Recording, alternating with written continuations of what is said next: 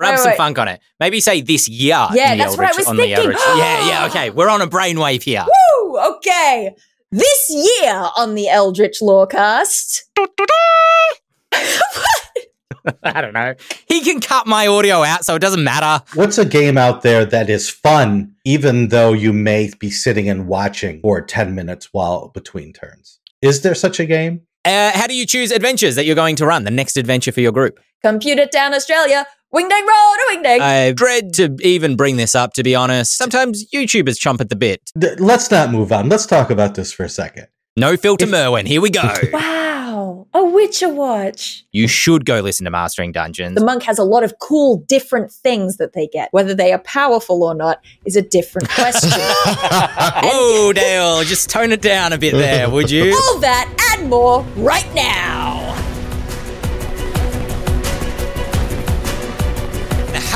Everybody, and welcome to this week's episode of the Eldritch Lorecast, the number one tabletop RPG podcast in all of 2024. That's right, I'm planting the flag right now. We are recording this, depending on where you are in the world, on the 1st of January 2024. So this is a fresh new podcast. That's right. We're shedding our old skin. We're shedding the the the shadows of the past. I'm failing at remembering analogies, so I'm just going to skip that. My name's Ben Byrne. If your news resolution is to catch a new podcast and this is your first time listening to the Lorecast, I am joined as always by James Haeck, Shawn Merwin, Dael Kingsmill, and Dale. I need to bring up my run sheet because I have forgotten the opening question. Wait, no, it's so obvious. The question is, what is one of your goals Mm. uh, for Mm. 2024, or maybe Yeah. something you're looking forward to? Um, I don't have any great goals at this point. I think I just let myself down if I create uh, an actual goal. Okay, that's sad. no, no, no, no, no. It has it ha- happy edges to it because that Okay. means that like my most successful resolutions have been like I just want to embrace the musical theater nerd within. I feel like I've been. Mm. neglecting her, and then that year was COVID, and so I just listened to a lot of Broadway cast albums on Spotify, and I was the only one who fulfilled my resolution. So you know, winner, winner, So it was chicken dinner. fault. But um, yeah, it was me. I, I actually caused it so that I would win New Year's resolutions. Um, I think the Gotcha. Cats 2019 caused it, and you maybe invoked that. That's true. yeah, that's it. Um, but this year I'm thinking something really simple. I, I think I want to play in more games. Hmm. Fair.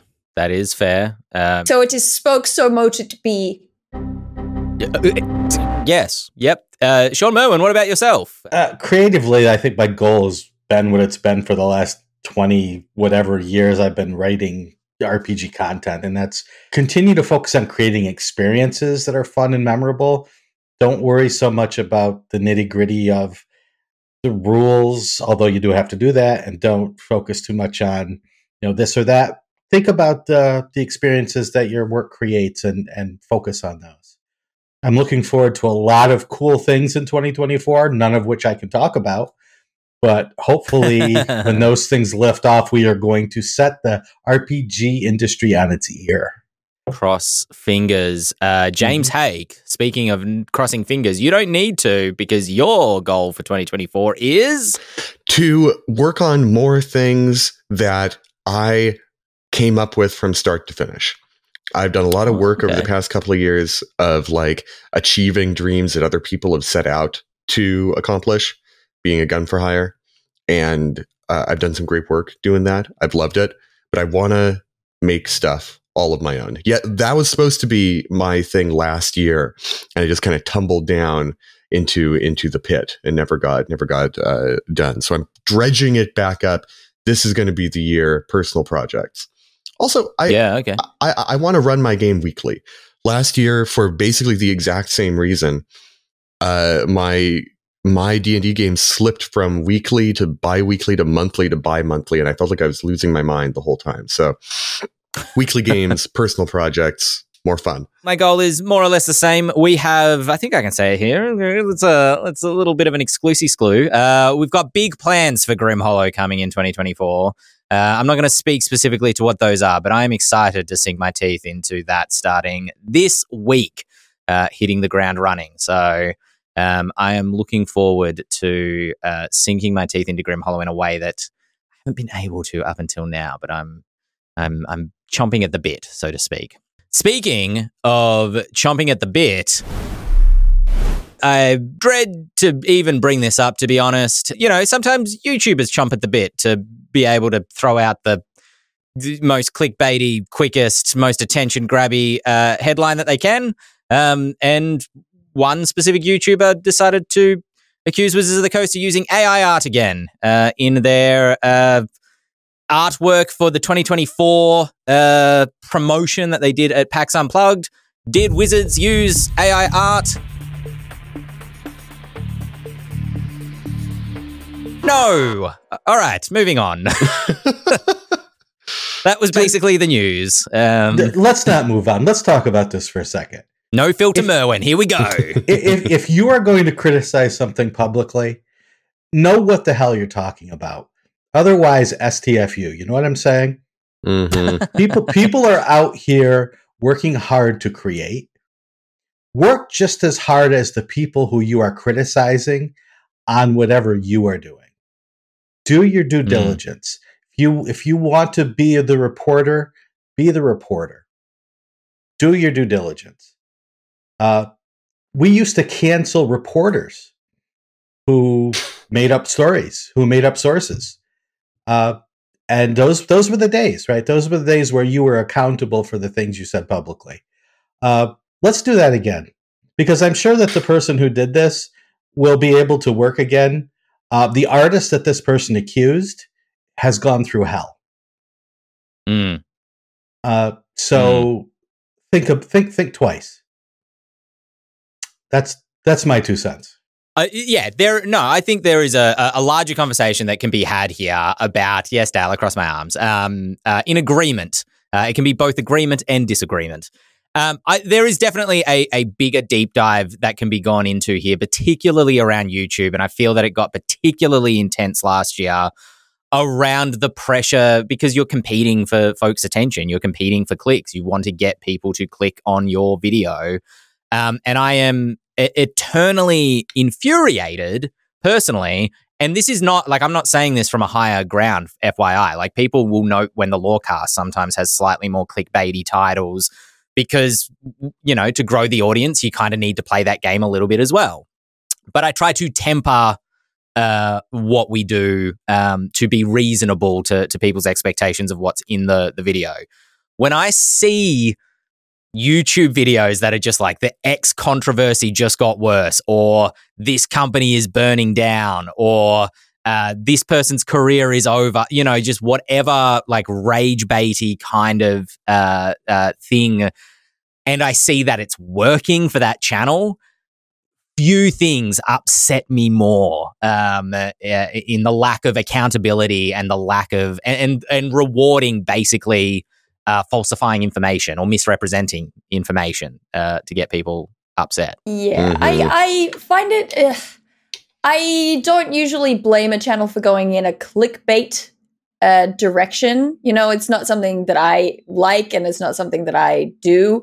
Um, but I'm also in a position where I can afford to not do that, right? Mm, Versus someone who's like, I need to get views, I need to get the algorithm on side. So I don't necessarily blame someone for going clickbait. What I do think is is not as uh, deeply important, but has become important in a lot of people's minds, is wanting to be the one to break the story, right? Because Yeah, that's okay. exciting. And after the OGL crisis, in particular, in this industry, there's a little bit of celebrity that comes with it. You know, we we saw a lot of people who they broke the story, they're a hero, right? And there was a lot of kind of um, lifting up of that. Whereas I think we on the Lorecast certainly we're we're usually the the news comes out a day or two after we record, and so then we end up having this buffer of about a week where we can think about it, we can gather more information, we can see how the the news lands before we give our opinions, and it's it's weirdly a, a great blessing on our podcast that we Mm. have that time to uh, to develop thoughts before we share them. Yes, we're the sensible news source, which maybe I don't, I don't know. I'd go that far. I can I can be pretty hyperbolic. I don't know that I'd go that far, but I tell you what I would very genuinely recommend. Um, the, uh, my New Year's resolution is to stop uh, pretending to hate on things I actually love. So I'm going to start Mm. right now. Go if you're not already listening to Mastering Dungeons. you should go listen to Mastering Dungeons, Shawn's podcast with Teos, because that is some of A the most sincerity resolution. uh, the yeah, exactly. That that is some of the most um, uh, uh, level-headed, informed, uh, and uh, I think you know it's kind of like listening to Mastering Dungeons when news breaks in the RPG industry is legitimately a balm to the his like the burn of the hysteria that you know Twitter or other YouTube channels can whip themselves up into. Um, and I just really appreciate the the much more representative of the facts kind of uh, discussions that Shawn and Teos have over there. So um, go check them out if you're not already subscribed to Mastering Dungeons. I appreciate that. And when we review things and say bad things about them, even though we're informed, it, it, it kills me. It kills me because I know there are people behind this, right? We went through the Planescape adventure and we were not gentle with it. Uh, but we know the people that wrote it, but still we tried to present it in a way that got to the truth uh, while respecting the work itself. And like I said, doing as much work to get the information as the people who are creating the content do. And it's worth saying, I mean, Luke Lavablade in chat just said, I really appreciate the few times when the Lorecast has uh, immediately recorded after something happens, you intentionally say, This just happened. We don't have all the facts, which is something Mm. that Ben says every time. And that is, Mm. uh, it's, it's a really great phrase to put out there immediately. And I also appreciate whenever we are being negative about something, particularly if I get carried away, Short always comes in afterwards and says, But just so you know, like, this is a bunch of people working hard, and that's this is just our taste. And like he always meters it down to a very And- reasonable place. hmm And it's why that it's great to do a podcast with four knowledgeable people because when someone is talking about a topic that I know nothing about, I will sit here for 40 minutes of a 60 minute show and not say a word because it's not my place to spout off when I don't have any facts. I'm learning from you smart folks about anime and and uh, actual plays and you know video games and and things that I know nothing about. Uh, it, so it, it is okay not to, to talk sometimes and to listen. Let's hope that I can learn from you how to not talk for a little bit. Something I know nothing about. Yeah, I was like, that's your job's not to spout off randomly. That's mine. Um, hopefully, we can have a, a much more positive kind of 2024 that's not steeped in the, um, you know, like stuff's going to happen. Uh, what I'm hoping for isn't that like no bad things will happen because, you know, stuff's going to happen, but just that, you know, there's less of that air of controversy and, and kind of grandstanding. Uh, That air in of RPG suspicion, space. I feel, that has kind of Mm. taken over this space in 2022 and 2023. Everyone's kind of suspicious of everyone, especially as misinformation becomes easier to spread and, you know, the safety net of experts, like a sort of critical mass of experts on any one platform. The you know the dark ageification of of Twitter, et cetera, has made it very hard to get a lot of people being like, actually, that's wrong, and throw a fire blanket on something before it, you know, goes wild. Mm, So uh, I, I, I just, you know, mm. my optimism and my realism are, are fighting madly in the corner over here, just being like, man, I really hope the people take their time this year while also realizing that probably people will take less time than ever. So, you know, if you're hearing this, take this as your cue to stifle that instinct to go knee jerk outrage when it happens. I think the new rule should be that if you're going to make a clickbait headline or title for something, it has to also be a clever pun. yeah. Yeah. No, all right. Yeah, and agree all with we get to decide what clever means. Yeah, you have to come to us. exactly. the email is podcast at ghostfiregaming.com.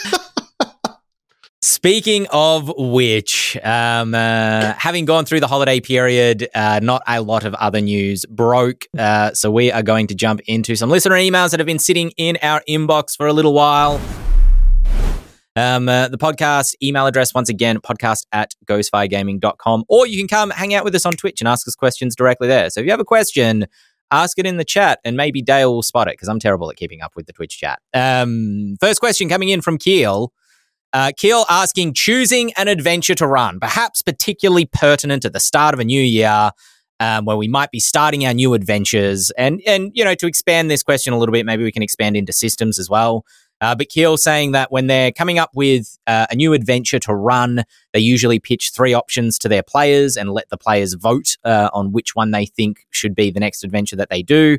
Um, with so much content being released so quickly, uh, so many new adventures coming from third parties, first party, uh, you know, all over the shop.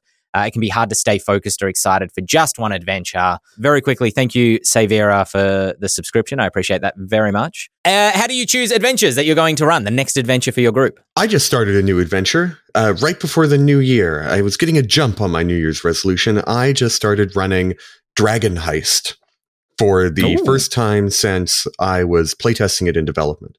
Um, I chose that adventure because I love that adventure. I've run it before and uh, it's it's been several years and I miss it. Um, Which season? Which season? Well, that's a good question. when I hmm. when we were when we were developing it, I ran kind of a mishmash of three seasons. Uh, I had Jarlaxle, the Cassalanters, and the Xanathar Guild all in action at once. It was only it was only Manshoon and the Zhents that uh, stayed out of it. And this time I'm bringing Manshoon in in a big way because two of my three players are Zhentarim aligned. So we're going to bring in that factional conflict and all of that. Actually, the reason I bring this up is because I, I just want to say if you're having a hard time choosing which adventure to run, pick Dragon Heist. because because uh, one, I'm very biased towards it, but two, because it's five levels of adventure. It's so short it's a it, right. it, takes a big replayable cross section of those most common levels of d&d play and uh, gives you a lot of options to work within it i think it's very easy to get distracted by enormous sprawling adventures but there's one thing i've learned in running it's that f- fractional amounts of those big long campaigns ever reach a satisfying conclusion uh, we all wanted to right that's the dream the five year mega campaign. Mm. Everyone becomes, you know, deeply personally entwined with their character. We talk about it for the rest of our lives. I mean, that's fantastic. Let that grow organically out of a smaller campaign. I think even if you get a big campaign, if you get a like a Princes of the Apocalypse or a Descent into Avernus or something like that, try and chunk it out into the first five levels and think think of it as you know a season one of a Netflix show that has you know ten percent odds of being renewed.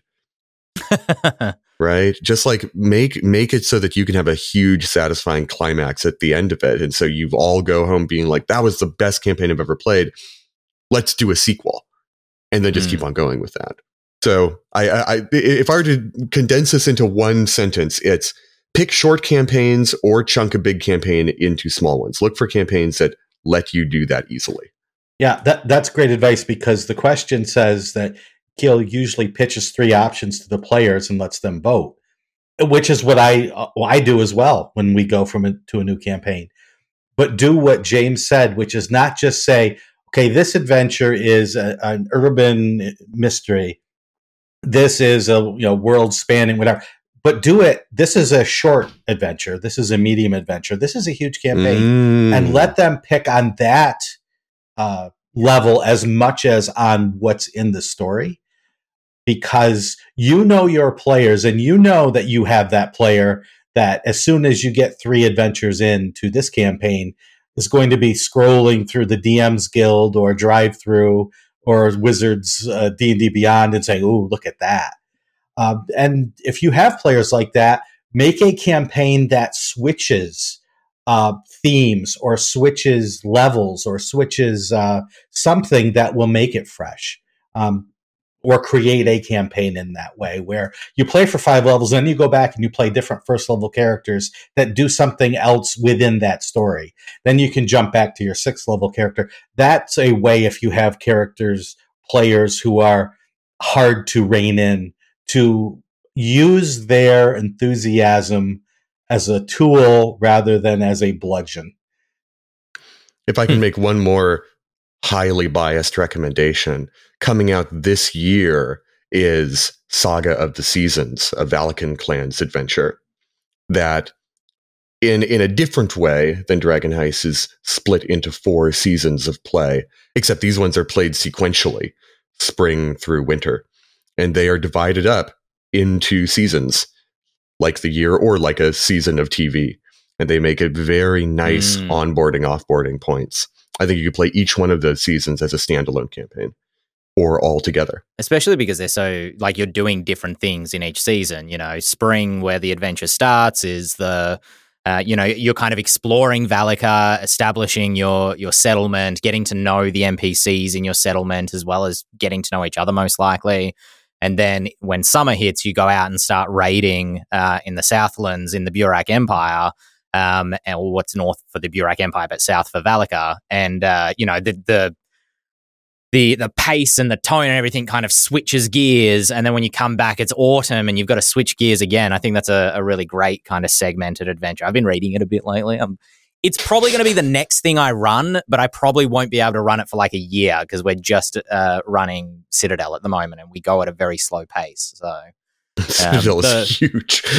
yeah, well, I'm not even running it from the start either. I'm sort of uh, picking up from as if they've already emerged out of the the city below and and uh, uh, just adventuring through Astoria. That, technically, I haven't even started from chapter three yet, which is where Mhm. I was planning to pick up from, or chapter four. Sorry, um, episode four. Um, uh, just if I can quickly jump in, quick bit of advice I, I would say as a GM is also because the GM's the person who's doing a lot of the hard yards, um, prepping the adventure. If you are going to give your players three, usually the way I do it is I just come to my players. I'm like, I'm really excited to run this, and then I try to make it seem exciting for them. Um, or you know, I'll take suggestions as well. But but I think it's important as a GM to ensure that you're excited for the three options or the two options that you present your players with. Um, I would uh, not like to be into in a situation where I I chose three options because I thought I had to suggest three and then the players picked one that they thought was really great, but I wasn't super enthusiastic to run for whatever reason. Um, so I just make sure that like what even if those options are vastly different um, between themselves, um, just make sure that you're keen uh, for running all three of them as well because you're the person who's got to read the whole thing and and put in the the harder yards each week to prep it and or month or however often you play. So yeah, be enthusiastic about what you want to run. I agree very much with that because I I'm also at the camp. I love when I live up to the ideal of offering three different and letting them pick. I love when I can Mm. do that, but often my brain is caught on one specific idea, and if I tried Yeah. to run something else, it would be half-hearted and kind of like meh. Uh, Yeah. And it's actually it's really funny that seasons have just come up multiple times incidentally because a thing I've been doing recently and this is not advice. This is a ludicrous thing that I've started doing that I probably won't keep doing for long, but it's what I've been doing is that I, I take lots of movies and books and things that I love and I try to boil down what happens in that movie to like one actionable premise of like, you know, um, you know, rob the most secure casino in the city or whatever, right? Like, like there you go. There's your Ocean's 11 one. I had one for Pacific Rim. I had all these different things. And then I divvy them out based on season. I go, "Mm, this feels like a summer story. Put it up there. And I've got it, I've got it based on the four humors as well. Um, and so that I'm like, mm, I'm vibing winter for this one. And then I save them and I play them during that season. Um, which again, not advice. Uh, it's just a thing that I have been doing. Um, the other thing worth mentioning is uh, that if you're if you're seeking out an idea that you and your players are hyped for, again, I feel like I bring this up all the time. Session zero is a malleable thing. yeah. You can sit down for a session zero and go, "Hey, I'm really hyped to play a game with you all." But I don't know what to play yet. Hey, everyone bring three ideas that you would be excited to play. And then you sit down and you start pitching ideas. And then someone will go, Oh, that's really cool. What if this as well? What if that as well? And eventually you'll get an idea that you all start snowballing on and you get really excited for. And then you can start sort of building your characters and the concept from there. Um, and you can you can do that. There's there are rules against that. That's allowed. Yeah, I, I think that's a great idea. Is like asking play, like let's all just, you know, not everybody has to bring one, but like let's bring adventures together, even systems together, and discuss what we're um, excited to to play. I think uh, as well, if we kind of branch this discussion a little bit into systems as well, because something I want to do this year is really try to to play more systems. Um, and a question we get a lot on the Lorecast is like, you should play this game, or you, you know, why haven't you tried this? Um, one week everybody had it in for Shadowdark for some reason. We just got like three or four comments in a row of just like Shadowdark, Shadow Dark, Shadow. I don't know whether it released that week or something. Um, but uh, you know, talking about this, the the system you want to play, but also uh, like what a campaign in that system might be like. So, for example, I got given the Alien RPG uh, as a birthday present actually uh, in December, and uh, I'm anticipating that's kind of like a four to eight session kind of campaign, right? It's a it's a horror story. Um, it's a you know cinematic. I'm anticipating in some capacity. I don't really know much about the system apart from the fact that it tries to recreate um, Alien, um, and I'm excited to run it uh, and excited to experience it. But also knowing that that's probably a very different thing from you know the the year long arc that might be a D and D campaign, or multiple year long arc that might be a D and D campaign, or the six month uh, thing that might be a Vampire Masquerade campaign. You know, where you sort of have a a bit of an Ben's arc and favorite then you go play something else. uh, be positive, be positive. How do you go about like choosing system? Is it more or less the same of, of vox popping your players? Is it? I mm, Yes. all, all three of you. Oh, that was fun. yes, vox popping players is a great idea when it comes to choosing system. You, you definitely want to choose a system that everyone uh, is on board for. But yeah. I do think there's kind of a burden of knowledge that the group's GM typically has to bear, right? Because typically the one GMing, and this is not this is not universally true, but it is frequently true. The GM of the group is the one most tuned in to what other RPGs are out there because they spend a lot of time learning about this sort of thing. Um, and so d- typically the GM will come with, ah, my brain's been set on fire by heart this year, this year. Let's play heart. And they're like, what's heart? And you'll say, well, it's, you know, it's kind of like, got a setting that's kind of like Slay the Spire and it's kind of grungy and magic and it's set in a big metropolis. And they're like, okay, yeah, well, we, we vibe with that. Let's do it but typically the the players will not have the same level of, of ampedness that the GM bringing the system is going to have. So to a certain degree, it really relies on you as the GM to sell it rather than sort of democratically deciding that you're going to do this. Because if they if you did that, you'd play nothing but D and D. And one shots are your friend. Mm. Get the one shot in, see how that goes, see how everyone vibes with it. Don't say this is going to be a campaign. Say this is going to be something we do tonight. If everyone loves it, we'll do it again the next week. Some games are great for one shots, and as soon as you get to that fourth session, you say, "Why are we still playing this game?" Uh, and you'll find that out. I I maintain my old trick that works for getting people to start playing tabletop RPGs in the first place. You can do that again for getting them to try a different game that they're not as comfortable with. Mm. You can be like, "It's my birthday, and all I want to do for my birthday is play Mothership," right? and trick everyone into playing it, and then they'll go, "Hey, wait, actually, that was fun." I did that a couple of years ago with the Witcher RPG. That's how I got my friends to play that. See, guilt works. Um, it does. it's a good system. Uh, but uh, yeah, no, it's definitely Vox Pop your players. It's good to play a thing that everyone wants to play. But I think that people can get very comfortable with a system that they're familiar with because it is it is work learning a new thing. Is. and so you might have to uh, occasionally curate your group of players and go, these are the ones who are most open to new stuff. I'm going to get them together to try out this this thing that I want to try. I, I think um, starting not not that this necessarily was intended to become a discussion about starting new systems, but I think starting small, like one shots, as Shawn said, um, and and that burden that is on the GM is, is good to be mindful of. During uh, the initial lockdowns back in 2020, I was like, I am going to learn Call of Cthulhu, and I am going to run a campaign in Call of Cthulhu, and it'll be just like running a D and D campaign. And we never even started, and it was because um, I, I my approach to it was how I was prepping my D and D campaigns at the time, which was inventing virtually everything from scratch. You know, porting in some resources, but I didn't. I don't know if it's not that they exist as much for Call of Cthulhu as 5e. I assume that's probably true, but also I didn't know where to go to look for resources for Call of Cthulhu in terms of importing stat blocks or magic items. Those things probably aren't even important uh, in Call of Cthulhu, you know? And so starting small and using a starter adventure or something like that uh, is a good way for a GM to be able to wrap their head around a new system without, you know, deciding, all right, we're doing six months of, you know, Pathfinder now. We've gone from 5e to Pathfinder, six month Pathfinder campaign. Let's do it. Maybe try one shot, you know, of a pre pre canned adventure or something like that, um, just to wet your toes a little, so it's not too much work on your own shoulders. Um, because you may never get started.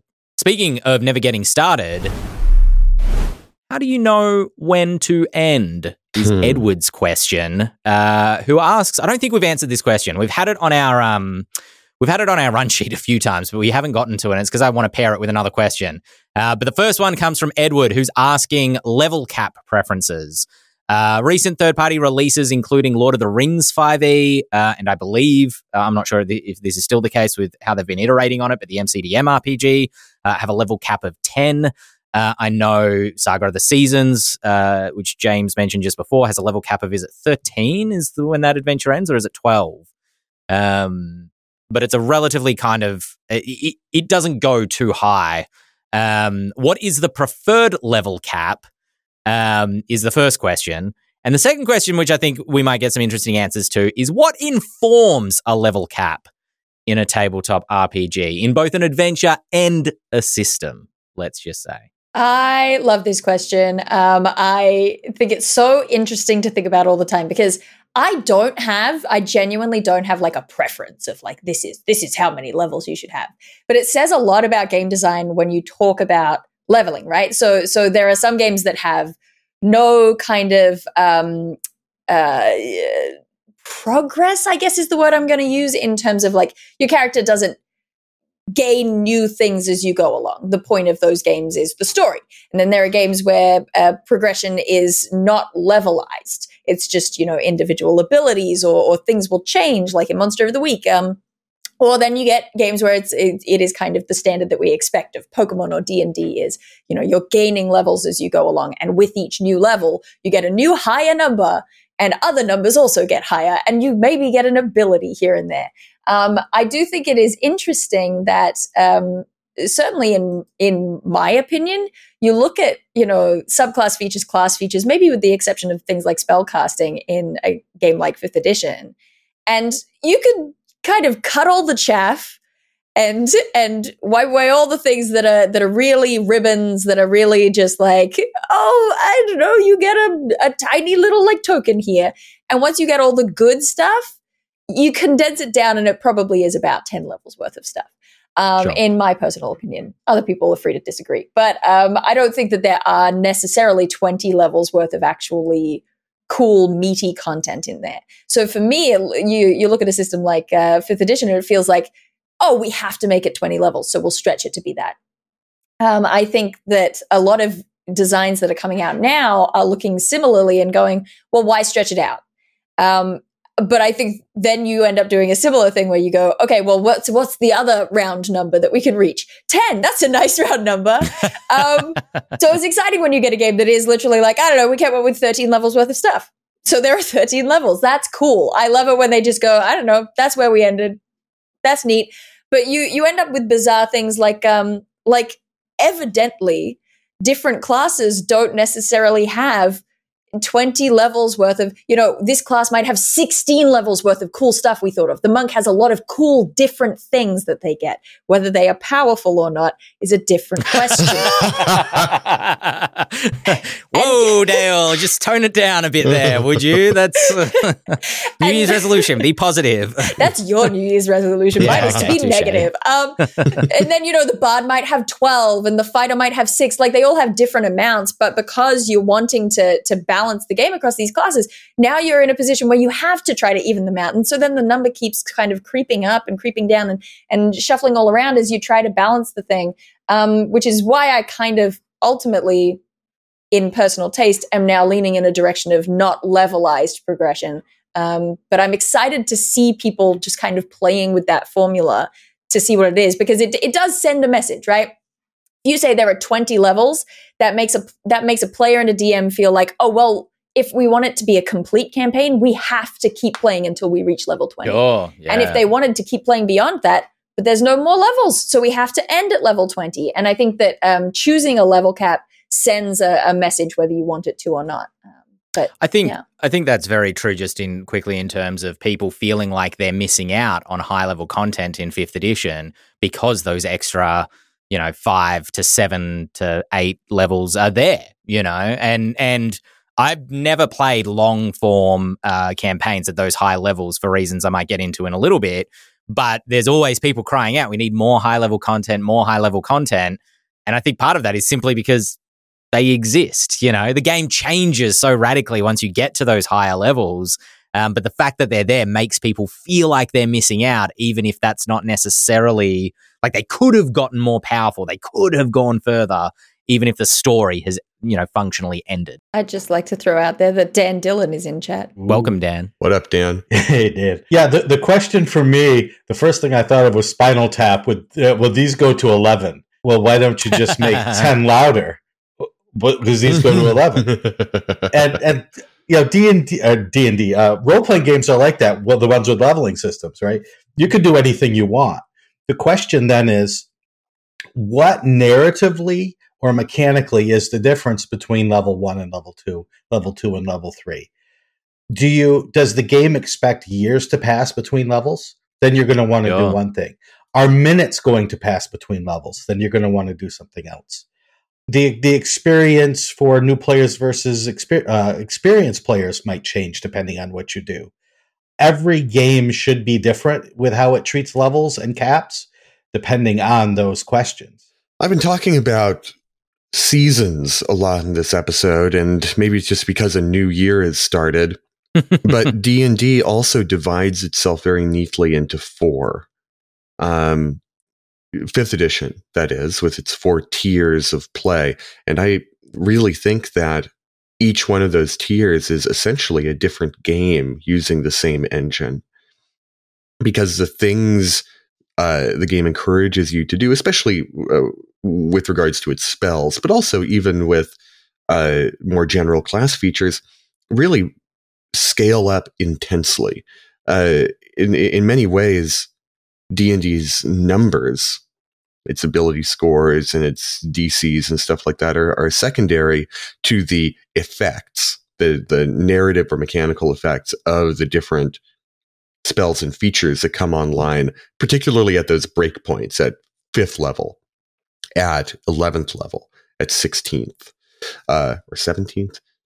Um, the, those breakpoints for, for the different tiers really put you into an entirely different genre, and the the Dungeon Master's Guide does a passable job of explaining that. But you know, there there were older editions of the game, like what we now call kind of historically BECMI, basic, expert, companion, master, and immortals, different sets of D and D rules in the sort of first edition era, where you know basic D and D took you through levels one through three, and that was one kind of genre of play. The expert rules took you, I think, from fourth to tenth. Uh, and each one of these, eventually, Immortals gets you to like 33 plus or something like that. It's a different era. Uh, but those games were very explicitly delineating their level ranges into different play experiences. And one great way to create boundaries for the beginning and end of your campaign is to use play experience as guideposts.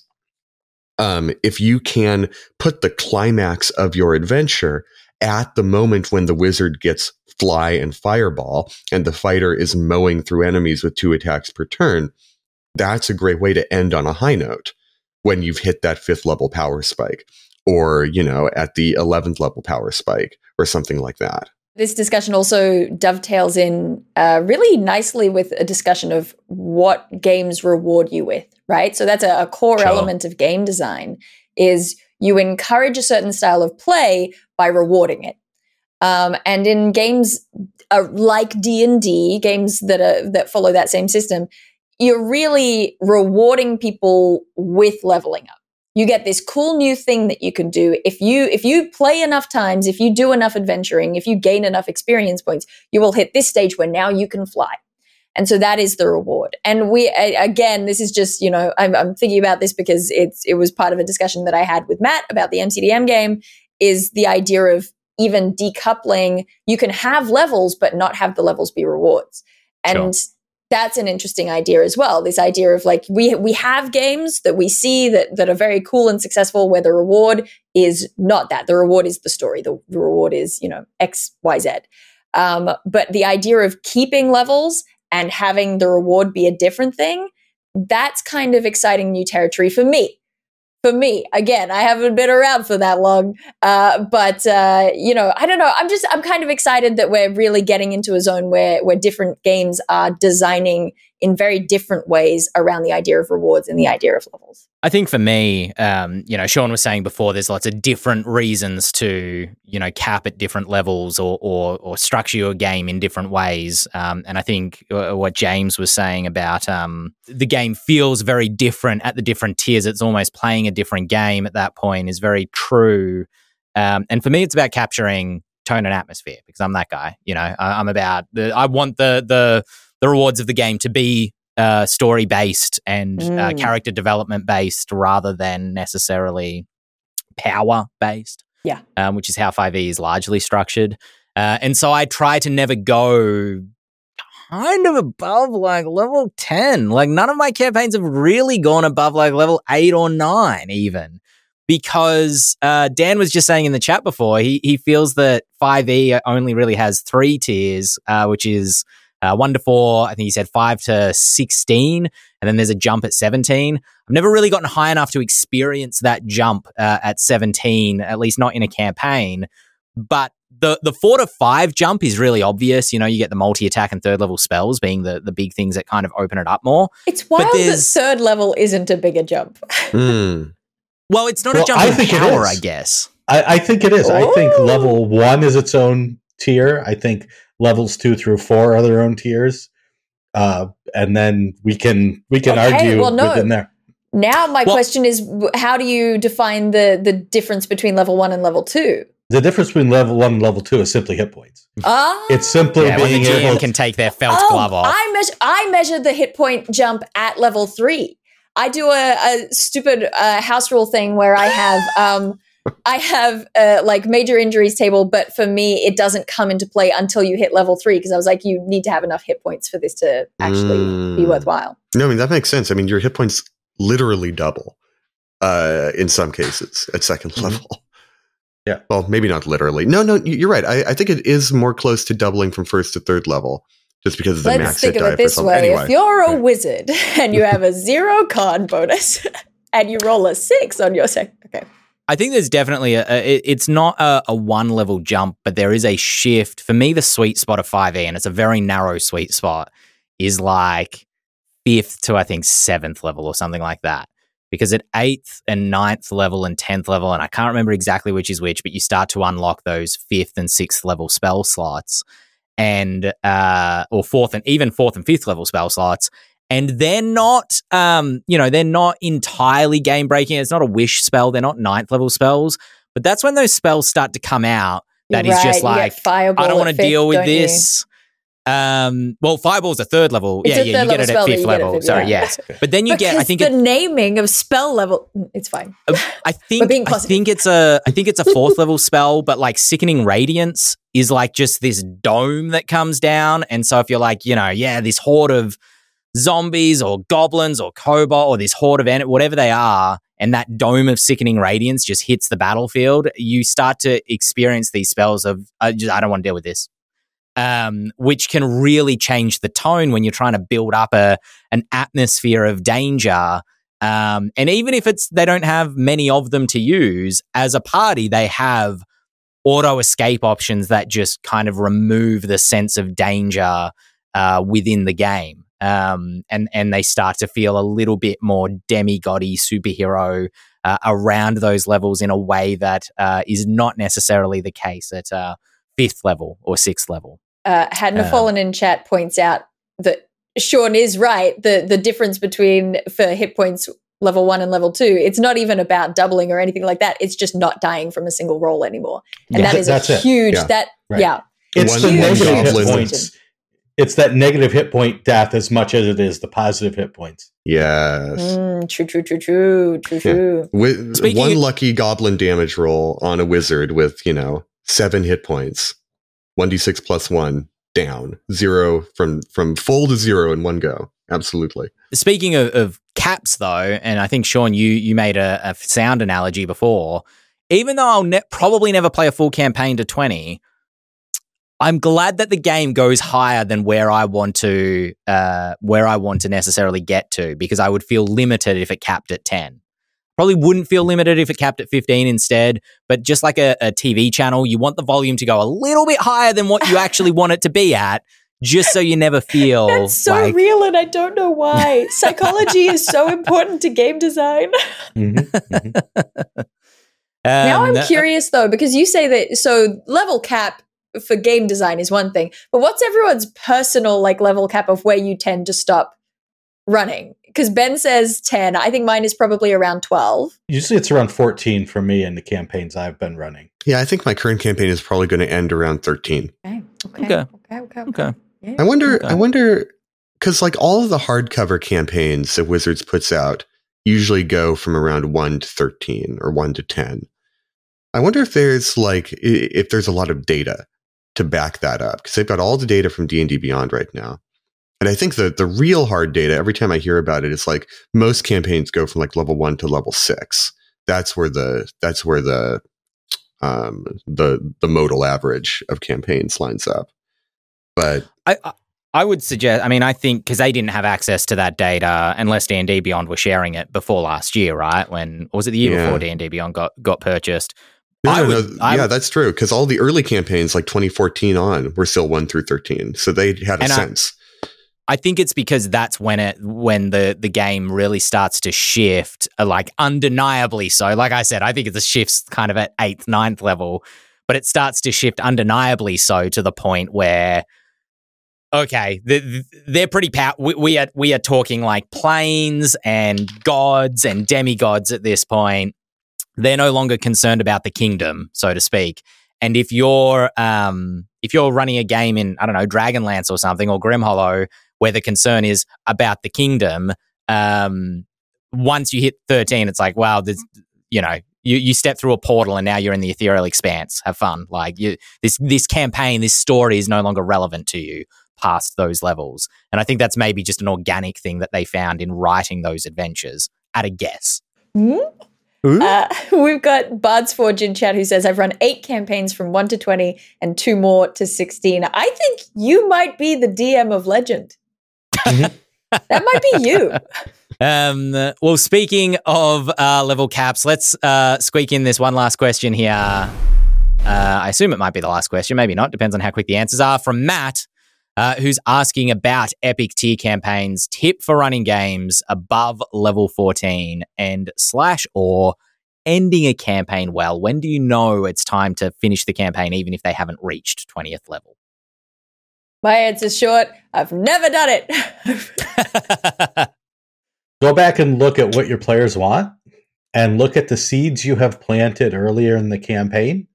Look for the gifts you've given yourself while you've been DMing, things that you maybe didn't plan on but put in. Uh, can you grow larger plots from those uh, seeds?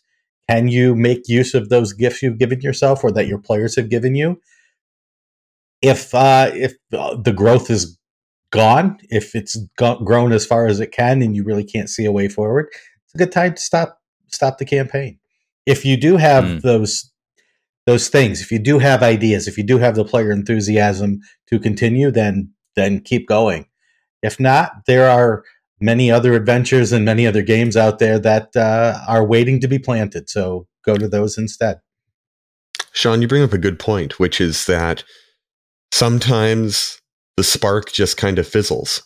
And if Mhm. you sense that happening, that's a great time to end the campaign, but do your best to give it a good send off, right? Even if you have to move forward your plans, even if you're like me and one of the first things you do when you start a campaign to your own frustration is think of the end.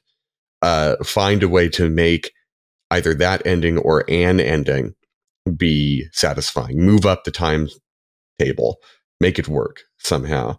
But make sure that people do, do whatever you can to not make the end of your campaign a slog, basically. Yes, yes, yes. Uh, Primrose Frost in chat has a good addition to what jo- to what Shawn was saying. They say also maybe check in with your players to make sure that the things that they said they want earlier in the campaign are still what they want now, Ooh, which is yes. very wise. Mhm. I will also say, uh, from a player perspective, I did recently play in just a one shot that was 16th level, and it was really fun. I had a great time. The one thing I would say is, I think at a certain point, stop worrying about balancing encounters. I, I wanted, I wanted so much stuff thrown at us, and we handled everything possibly a little bit too well. Sure. Yeah, I think we touched on it a moment ago, which is appreciating that there is a shift in the game when you're getting that high in level that you know the the story of the kingdom you've been telling might not be relevant to the power level of your players anymore, and you might Mm. have to start uh, making things a little bit more mythological if they've been more grounded so far, or you might need to you know jump into another plane, or you might need to you know maybe cap off the current campaign you're playing. But if the player's enthusiasm is to play the higher levels, be like, all right, well now we're going to start another campaign, but we're going to start at 14th level and and see how long Mm. this goes. Yeah. You know, And Turn of Um, Fortune's Wheel, the Planescape adventure, jumps you right up to the high levels. Uh, with, Mhm. with uh, do that if your players. Oh, we really want a twentieth level adventure. Okay, we'll end it at level twelve. But years pass, you're now level twenty. Here you go. Let's let's do this. Nothing wrong with that. Yes. Yeah. I'm suddenly having a vision of myself running high level adventures and just pre- prepping the game and being like, "Hmm, is 14 vampires too many? Nah, throw them all in. 14 vampires is never too many, but only seven can rule at a time. Not when you've got a sunbeam Anyway, in the chamber. It's right. not. Uh, when you said in the chamber, do you mean like in the chamber of the gun that you're just it's a- imagine like a a, hardened monster bazooka. hunter? yeah. Yeah. yeah. Load in the Just- sunbeam. Mhm. Yeah, no, I just love the idea of like a, a Hellboy style pistol. He's just like loads in the sunbeam and clicks the chamber closed. This one's just for my Buffy fans out there. Season two, Buffy versus the Judge. You get it. All right, and let's go. One last question. I lied before. I'm so sorry. Um, uh, this coming in from Sean, On and I think this, this. our new year. Yeah, yes. I don't know whether you're pleased or displeased, Dael. I can't tell. I'm always Um, a fan of lying. Oh, okay. All right. That'll be a Dael Kingsmill quote for the Ellies this That's year. right. Um, Oh, that's my New Year's resolution to try to actually keep track of things that happen so that I have Yeah. something for the Ellies. uh, yeah, yeah, exactly. Uh, Sean, uh, as in different Sean, Sean S E A N, uh, is asking about replacing stun, which is something that I've been increasingly thinking about in my game, even though stun hasn't come up in a while. Um, because D and D turns can take ten minutes or more between them. Um, well, I don't think that's a problem explicit to D and D. I also experience that a bit with board games, but that's a separate discussion. Because turns can take a while to come back to in D and D. Do conditions like stun or paralysis? I think I added paralysis. He was specifically talking stun. Make sense as fun mechanics. Uh, have we ever used alternatives like numb? So no bonus action, uh, banishment. They go fight a devil in another dimension for a few turns, uh, or disorientation where they can't cast first level spells. Um, some of being some of Sean's solutions in the past. Have we ever used any of these suggestions? Uh, and I thought just broadening this out to other conditions you might have incorporated into your game as well. It's an odd question because it's sense and it's fun and it's mechanics. Three words in the question that we could argue about for an hour about what that means. But they make sense in D&D because it's hard to find consequences other than losing hit points. Mhm. So that's why these things are there. The the the bigger question is why are you taking 10 minutes between turns? Should a game take 10 minutes between sh- turns? Should players be willing to sit there 10 minutes or 20 minutes and wait?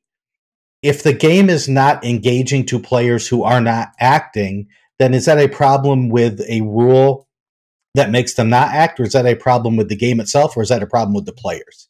Right? These are these are all questions. Uh, stun is in when when you're designing a monster, there are actual like CR equivalents for different conditions that they put on you, which basically can break down to hit points. So, how many hit points is stun worth? What you can do is say, okay, player, you are stunned. You give up a quarter of your hit points, and you can ignore the stun condition this round, and you can act. That- That's a house rule that you can use that mechanically uh, lets the player act while being a consequence other than not t- being able to take an action. Uh, is that perfect? No, but it's something. Uh, but this is a very we could spend the full hour show talking about this question. Dael, is that a hand raised? I'm Yeah. Oh, this is this is the thing my friend did one time, and I thought it was so silly. I call it the face rhino, but it means I have a thing to say that I don't want to forget, but I know that Joey was going to speak first. No, no, you go ahead, Dael. Oh, I was just going to say that that's um, there's there's a, a house rule that isn't mine that I took from the internet that I uh, like to use that they called bite the bullet. Um, which is just you know you've got your uh, your big bad evil guy. It's kind of instead of um, uh, legendary resistances. You have big bad evil guy. They get hit with you know stunning strike or whatever. They fail their saving throw. Um, the idea is that on their turn they can bite the bullet and they can lose a, a chunk of their hit points in order to overcome whatever effect is is on top of them and it just lets them get back into the fight it makes the fight not boring because it is it is worth noting that it is it's boring on both ends right if a player is stunned and they have to sit there and wait and they don't get to do anything it's boring for the player if the bad guy gets stunned and never gets to act it's also boring for the players um, so having these little things built in that are just like okay uh, you get this big bonus, but you uh, it happens at a consequence. I really love those, and I love the idea of giving that to players. And I don't know why I never thought of that before. I was going to say something very similar to what you wound up saying, Shawn. It's like I, I would love to have some kind of thing where you could, when you received stun, you could pay some kind of hit point cost to reduce it in effectiveness to like, you know, disadvantage on something or other. I like the sort of straightforward simplicity of what you suggested though, because that's the crux of what we're talking about here, right? Stun really sucks for player characters, but it's a great mechanic for players to use against monsters in certain circumstances. It's great and maybe even necessary when you play D&D fights the way D&D fights are designed to be played, which is to say several level appropriate threats at once rather than one solo boss.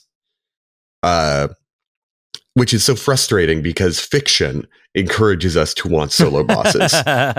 like whether whether it's movies or stories or you know Dark Souls style video games, solo bosses are really really cool, and D and D does them really really poorly for a Mm. variety of reasons, and stun is just one part of that puzzle. What, what- what's a game out there that is fun, even though you may be sitting and watching for ten minutes while between turns? Is there such a game? Mm. And if so, what I mean- lessons can we learn from that? Mm. the the I'm going to bring up The Witcher. We're going to have an official Witcher watch within the episode. Wee, wee, wee, wee. A Witcher Um, watch. I've only played it. Admittedly, I've only played it once, but my experience of it was, was pretty good for two reasons that I suspect the game does well, but I would need further investigation to really be able to confirm. But those two things are thusly: one, um, pardon me, positioning really matters uh, in The Witcher because your facing matters. And so monsters can flank you, which means that a fight against multiple monsters is really dangerous if you don't have uh, allies. Uh, and so I'm kind of curious to try that game with one big monster fighting uh, the party and seeing what happens, whether it's more engineered towards that because The Witcher as a as a franchise is kind of engineered towards, you know, there's a problem in the woods, let's go slay the monster.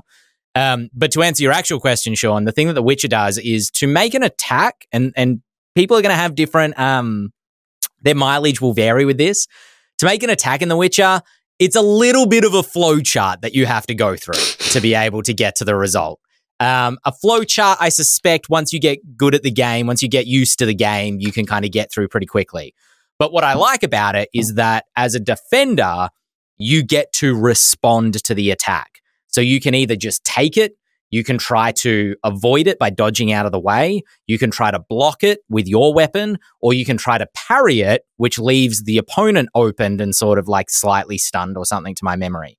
Which means that it's kind of the thing that Infinity, the, the war game says, their tagline is it's always your turn because you always have choices to Good make tagline. and reactions to make uh, based on what your opponent is doing. And and it's a game I've been thinking about this a little bit recently, where you know the MCDM game tries to solve that null result um, situation by just having attacks basically always hit. But we found that there was something that felt really passive about that when we play tested it at, at PAX, especially when you automatically do damage back to the to the uh, foe that missed you. Um, the way The Witcher handles it is, I think you can still end up with a null result, but you made a choice and rolled a dice to create that null result or or uh, try to avoid that null result mm. if you're the Mm. aggressor you know Because and if you choose is it about is it about like effect or is it about engagement? Is it about action? right? Correct, correct. And, and also, like blocking and parrying are kind of functionally the same thing, but blocking is I use my weapon to block their blow, whereas parrying is I swing my weapon at theirs to try to knock it out of the way, which is a higher risk but higher reward. And you can damage your weapon in doing that. And so there is a choice that you're making. Like it, it's an engaging choice of like it feels like a melee, you know, that you're like a dance that you're uh, in rather than just like swing and, and hit or miss. Th- th- th- This is, you know, it's a little off topic, but it, it dovetails really nicely with what you're saying about making active defensive roles rather than active offensive roles. I really, Sure. uh, I've been thinking about this a lot ever since we played the MCDM RPG.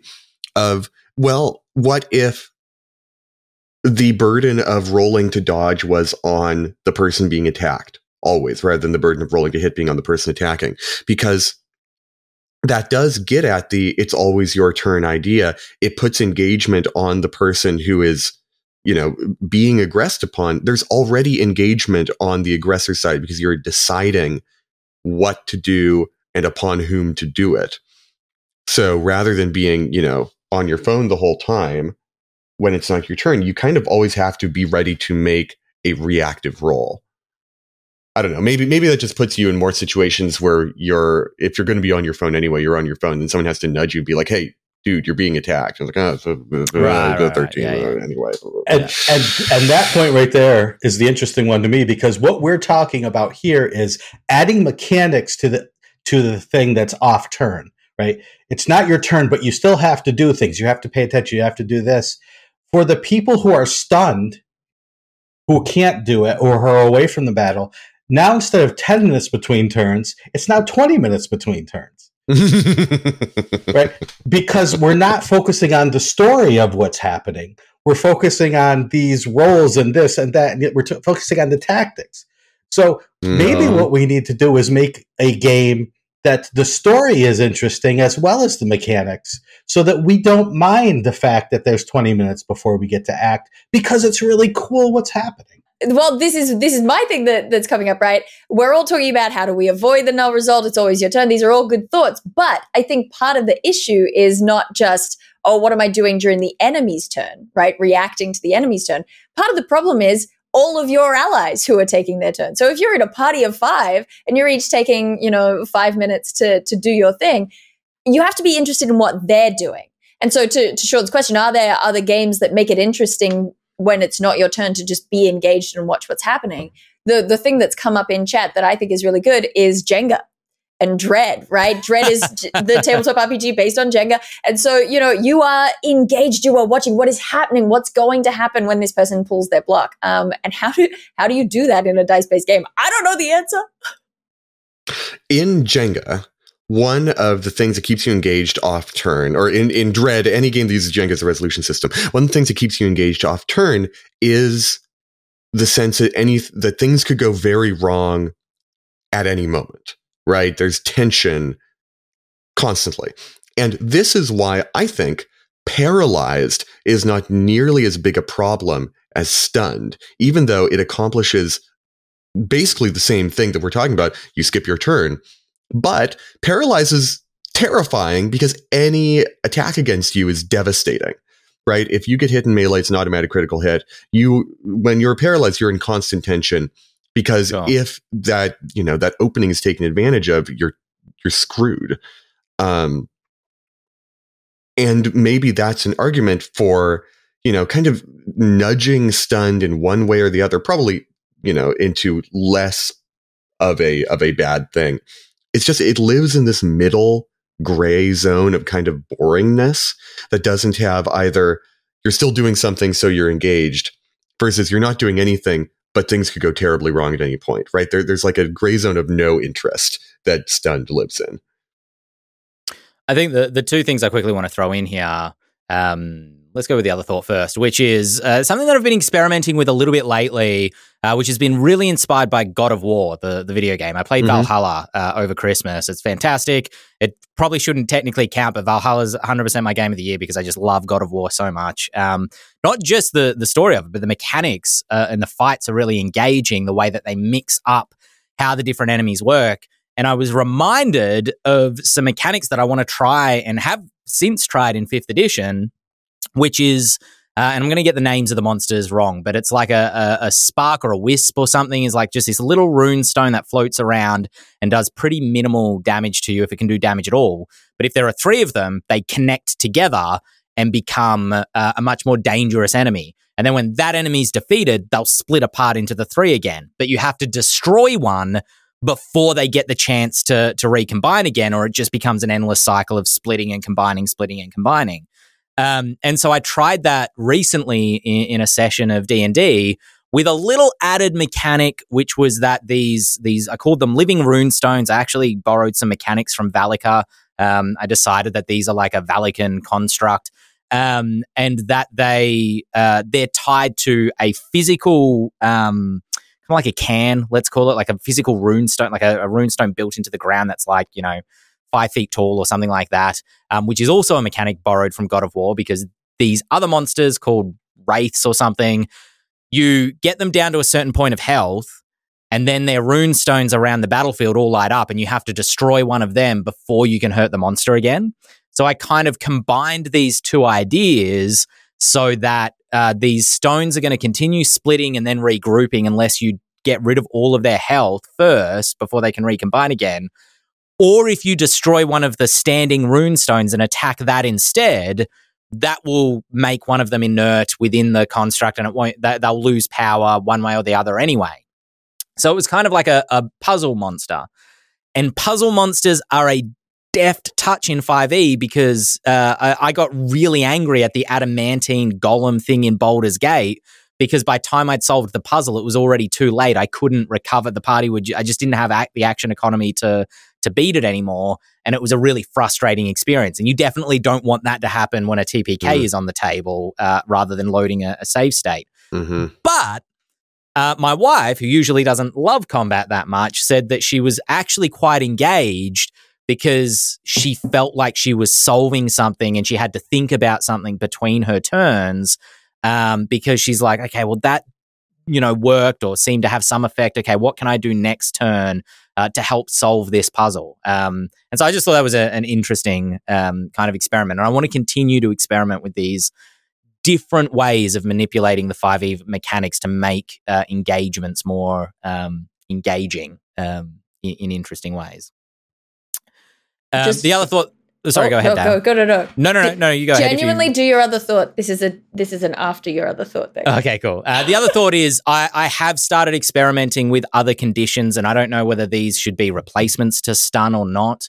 Um, uh, but you can try them. I know uh, these aren't original either. I either got them off the internet or something. But I think uh, uh, M- MCDM or, or Flee Mortals calls it dazed, which is like you you can take an action or a bonus action, but you can't take both. Uh, which I kind of like as an alternative. It means you can do something, but you can't do everything. Or it might even be movement action, bonus action, choose one. Um, I like that as an alternative to stun. Not being able, the, Grim Hollow has its own dazed, which is you can't concentrate on spells um, while dazed. But I'm I actually kind of like the idea of buffing that to you can't cast spells either, so you can't just cast a new spell. Um, uh, uh, conditions like I don't know, you even like beneficial conditions, you become immune to damage if you take less than 10 damage on your turn. Um, or you ignore the first 10 damage dealt to you and only take anything exceeding that as some kind of like resistance. Um, uh, yeah, just, j- playing around with those as alternatives to, to stunned, possibly, um, is a, a another way to go. The thing I was going to say is just uh, we've been given in in chat. Uh, Michael J. Pastor has has given a link to his blog, uh, Tabula Sordina, where we have been awarded the 2023 Ellie Award for being the number one podcast in all the realms. Goes to the Eldritch Lorecast for excellence in broadcasting, releasing a new episode every week for the last two years, and most of all, providing a million laughs to Dante, Okay. Ben, James, Dael, and Shawn. And that's the cutest thing in the world. Uh, we appreciate that very, very much. Mhm. Um, w- w- with that slight qualifier, I apologize if you are listening to this on the audio platforms. The episode from last week did not get uploaded to Spotify. it only got uploaded to YouTube. This is the first scandal of 2024. yeah, see, this is my apology video. Uh, I know exactly why it happened. I apologize if you're listening on Spotify. If you are, that episode should be up now because I'm going to upload it before this one goes live. Uh, if you watch us in Twitch and then you're going to uh, go listen to it on Spotify, that episode, which was our panel from PAX Aus, will be up uh, by the time you're hearing this as well. So you get two episodes this week on Spotify. Um, if you didn't get one last week, uh, and there's no if or buts about it, you didn't because I, I forgot to upload it because I was on holiday. My apologies. Um, or it's on YouTube if you want to go listen to it uh, right now, um, as in right this minute, as in when we're recording this. Um, so yeah, my apologies, but but thank you for the the award nonetheless. With that said, we should probably get out of here because we are way over time, and Dante still has to edit this together. My apologies, Dante. I thought that was going to be a quick one, but it wasn't. Um, uh, so let's get out of here. Thank you so much for joining us in the Twitch chat. We record Tuesday at 10 a.m. Australian Eastern Standard Time or Monday, 6 p.m. Eastern Standard Time, 3 p.m. Pacific Standard Time. Thank you, Shawn, uh, for the hand signals so I can remember uh, that we need little signs to come up. uh, so if you want to come hang out with us on Twitch, ask us questions directly there, interact with us. We love having the chat there. Uh, please chat as much as you like because uh, it's uh, it feels nice hanging out with the community uh, on a on a Tuesday morning. Um, otherwise, you can find us on Spotify, iTunes, all the good places. We're on YouTube. Uh, like, comment, subscribe. Really helps us out, get out to more listeners. Uh, let's try break our record. We had 68% of people listening to the podcast uh, started listening in 2023. Let's see if we can get that percentage even bigger in 2024. Um, my name's been Ben Byrne here with James Haeck, Shawn Merwin, Dael Kingsmill. If you have an email, send it to podcast at ghostfiregaming.com uh, and we'll catch you next week for another episode of the Eldritch Lorecast.